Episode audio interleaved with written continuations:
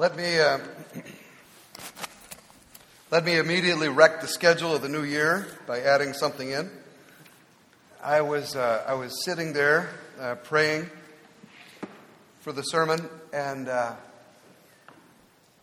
you know what? What hit me was uh, that I was praying, but I was really talking at God, and I realized I'd been doing that all morning. I You know how sometimes you just immediately engage with other people, but you don't engage, you're just talking at them. You're using them, using the exchanging information. You haven't said, how are you? Good morning.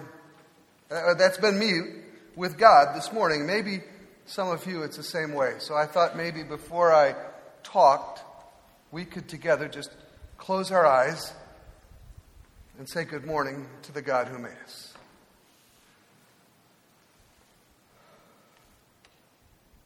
Good morning again, Lord Jesus.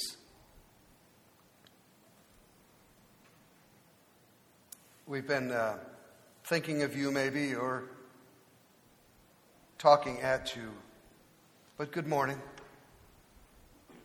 Thank you so much for stopping us just for a second, stopping us to remind us that you love us. Remind us of that love throughout this hour, please, and let us keep an ear to what you might say to us. Amen.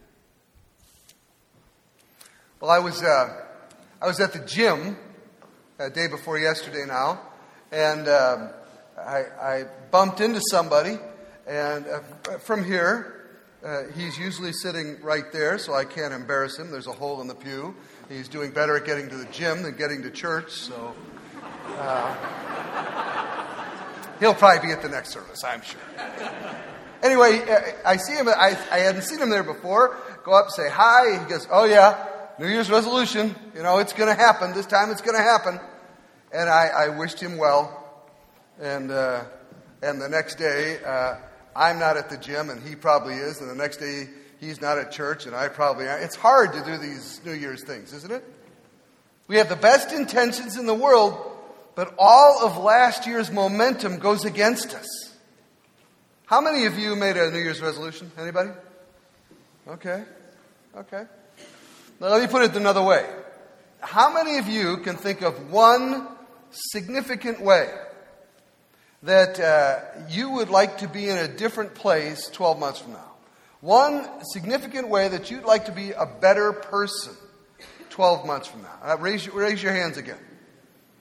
Now, could I talk to the three of you who did not raise your hands?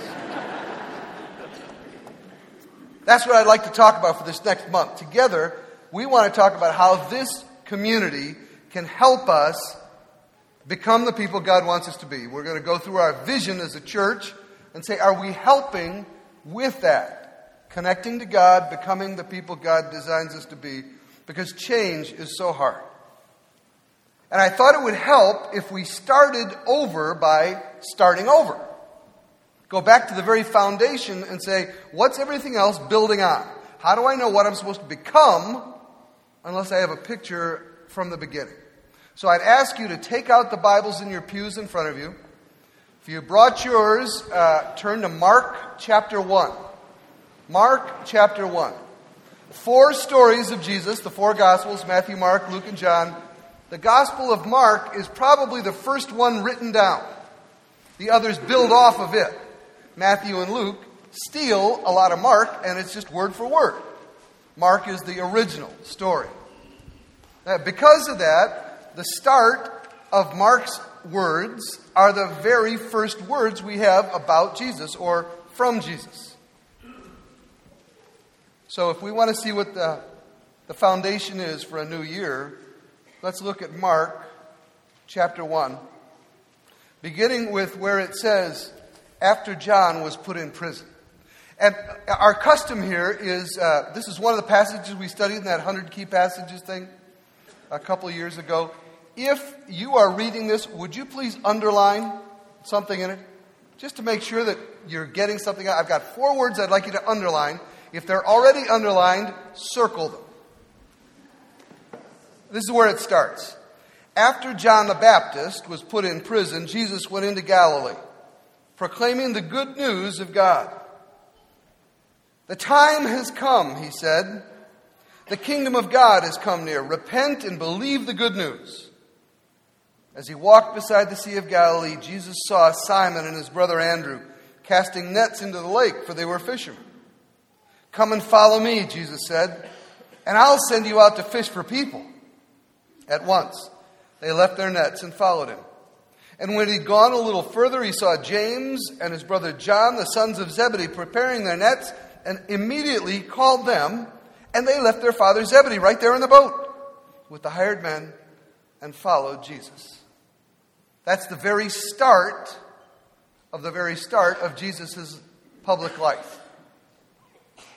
It gives us a hint of what we're supposed to be doing this next year. And it starts with a word I'd like you to underline. Time.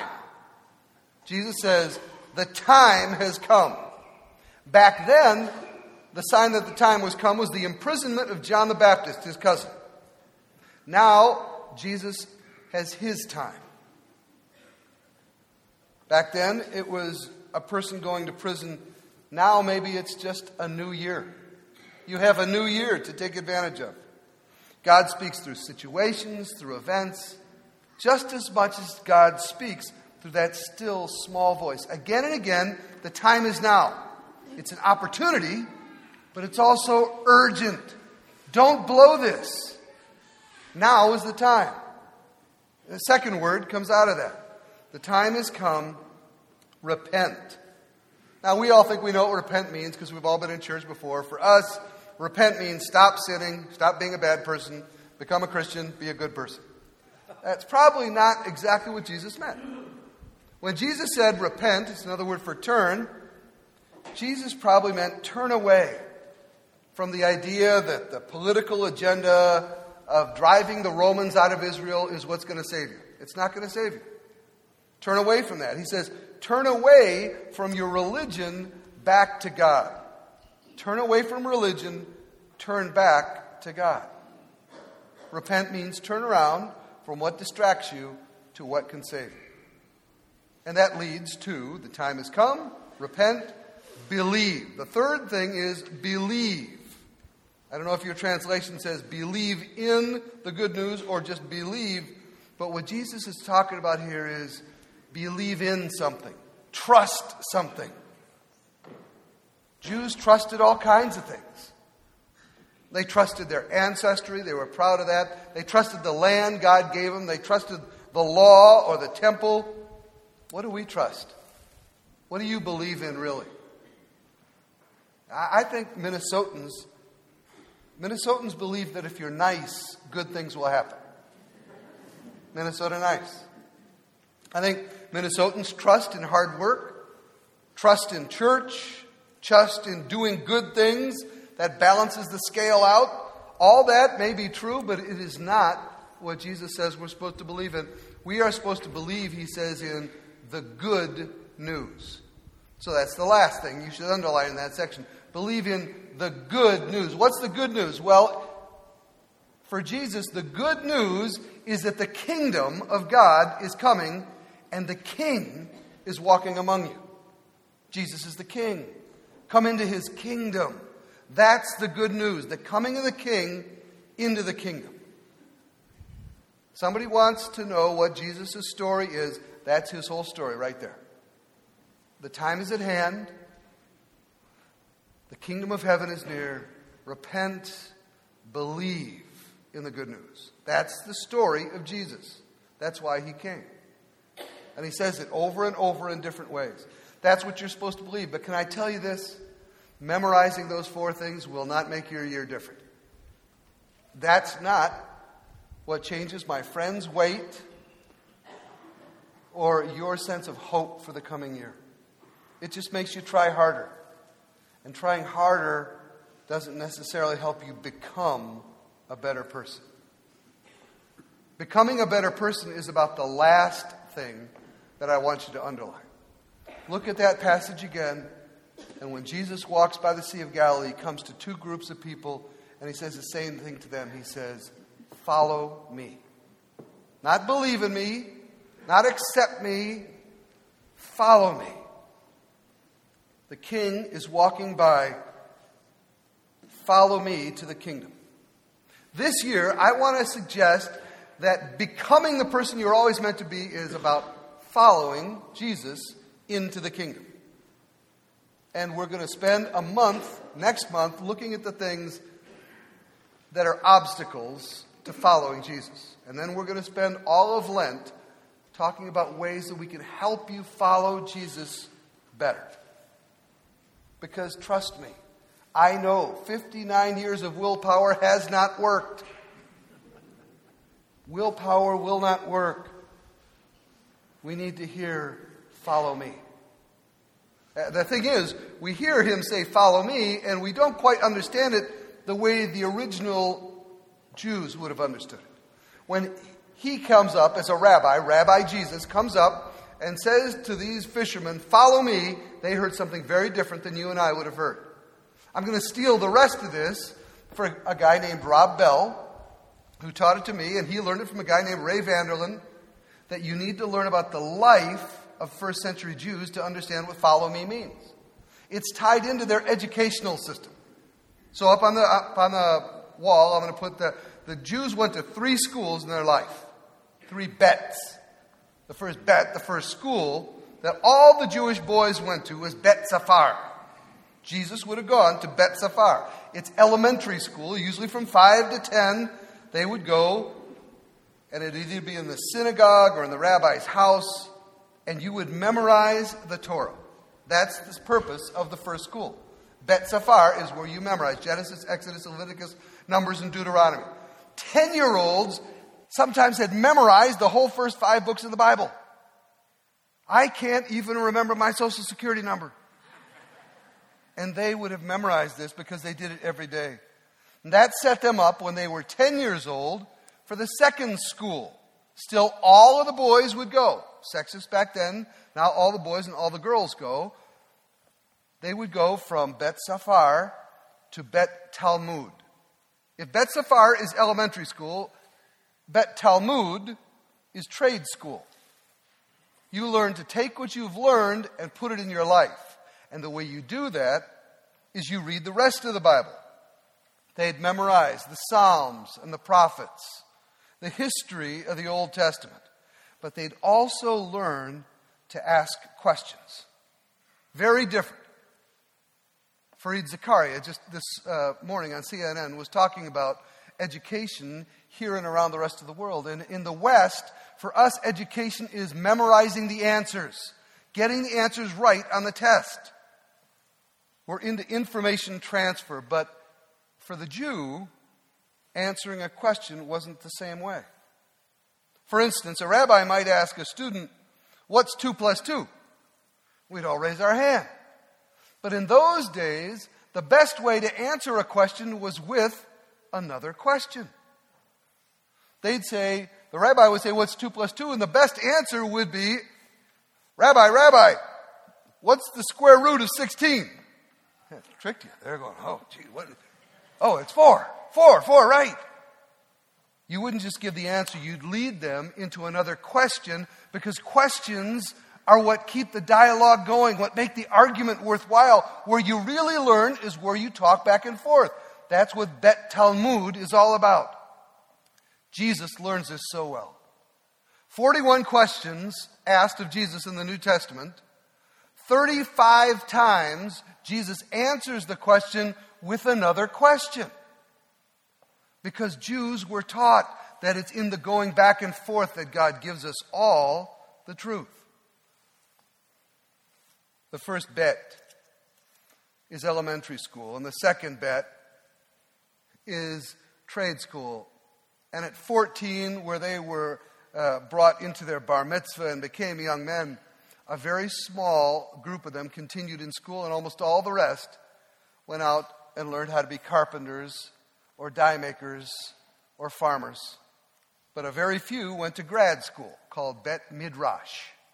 Now you might know from studying Jewish culture that the Midrash is the commentary on the Bible. It's not just the study of it, it's not just the questions about it, it's the going back and forth about what it really means, how it applies. The Midrash, it's grad school. But for the Jews then and now, only the best and the brightest get to do that. So about fourteen Young uh, Harvard and Yale and Stanford level Jewish boys took the next step. Everybody wanted to be a rabbi. That was, that was the height of popularity back then. You were the important person in the community. More important than the rich person was the rabbi. Everybody wanted their son to be a rabbi or their daughter to marry a rabbi. So at fourteen or so, the Harvard, Yale, smart little ones would try to keep going, and they would approach a rabbi and ask if they could become the rabbi's student. That was Bet Midrash, to become the student of a rabbi. So a rabbi might see what they knew. He'd ask questions. He'd say, for instance, what does it mean, young man, what does it mean to honor the Sabbath? Well, a student might say, oh, oh, this is great. To, uh, we are supposed on the Sabbath to do absolutely nothing. It's a day off. We get to sit around. And the rabbi would go crazy. No! You have broken the Torah. No! And the kid would slink away. The next student would come up and be asked the same question and say, oh, um, Sabbath. A Sabbath is to remember and reflect that we are no longer slaves. Huh? Yeah, we are brought from the kingdom of darkness and redeemed by the blood of the Lamb. And Sabbath is the day that we devote an entire day to saying, I am more than a slave who builds bricks. I am designed to enjoy God. And the rabbi would say, you, come here. Come with me. Jesus would say the same thing. Come with me. The rabbi quizzed you and rarely determined that you were good enough, that you were Harvard or Yale or Stanford or Wheaton.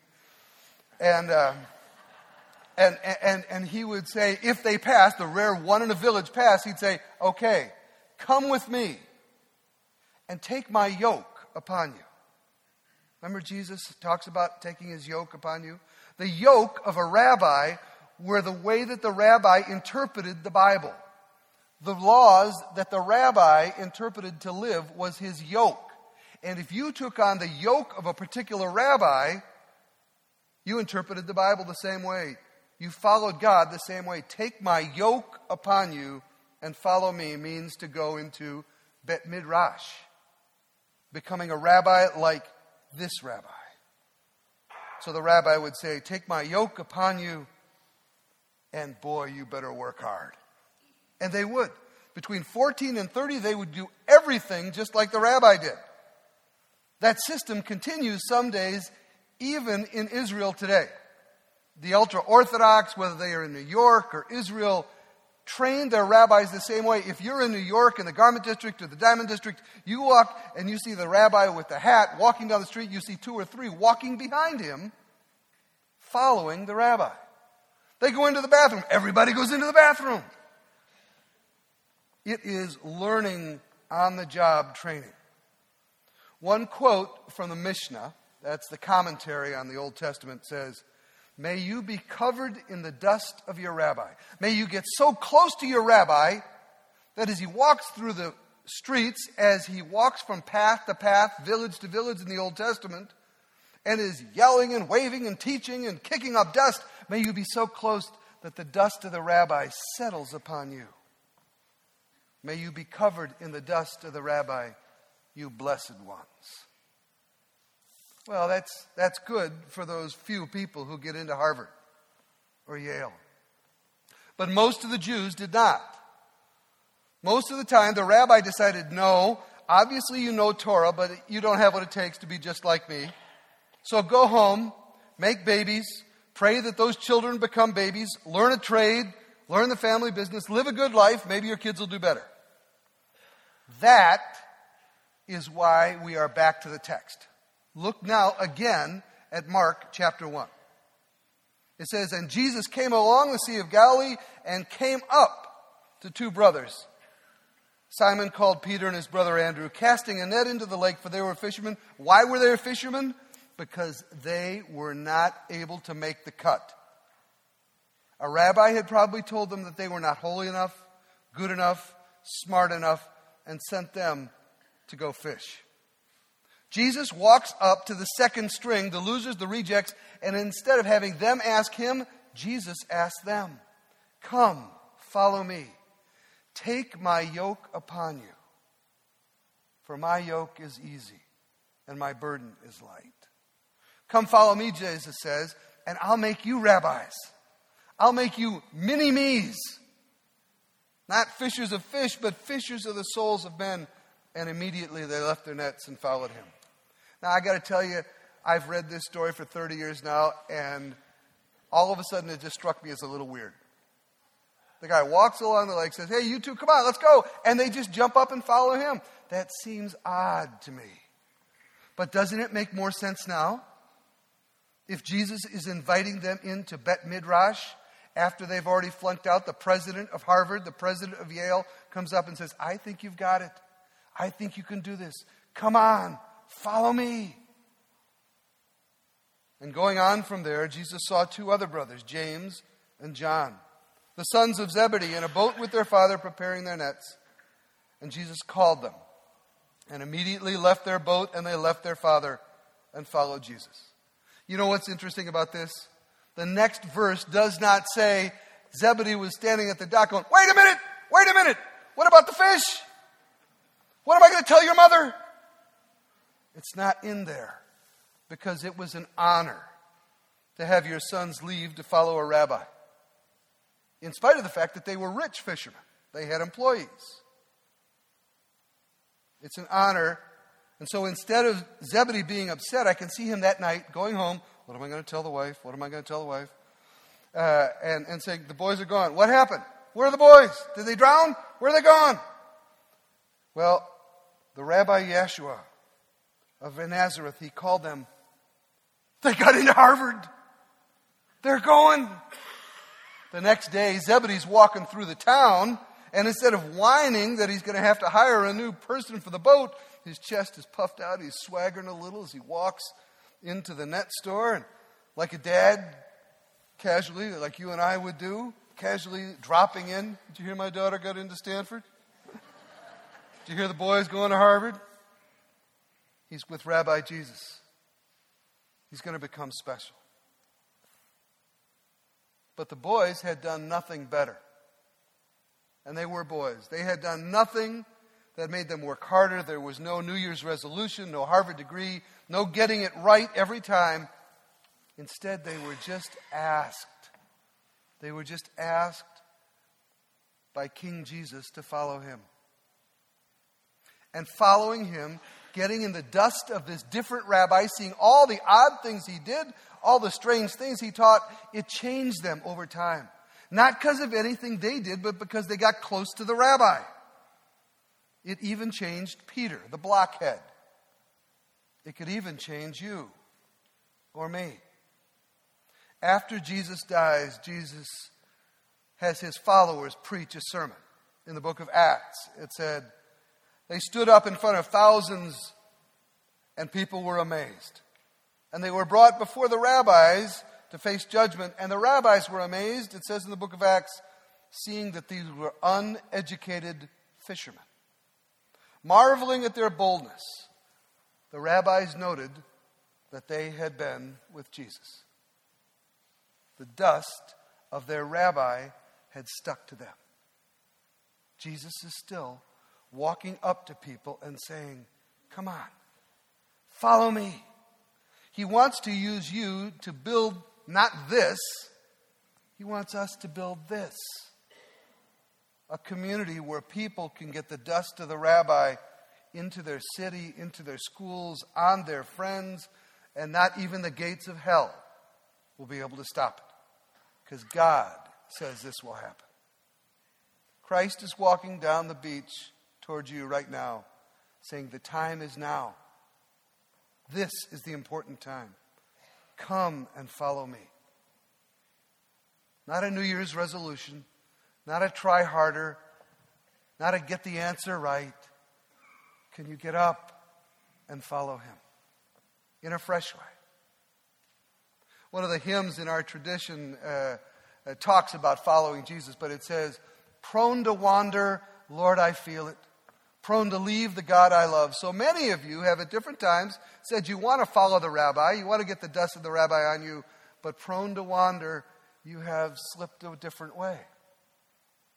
And you need, again, to repent, to turn toward the rabbi in a new year and get close so that the dust of the rabbi brings grace and life and hope and healing to you.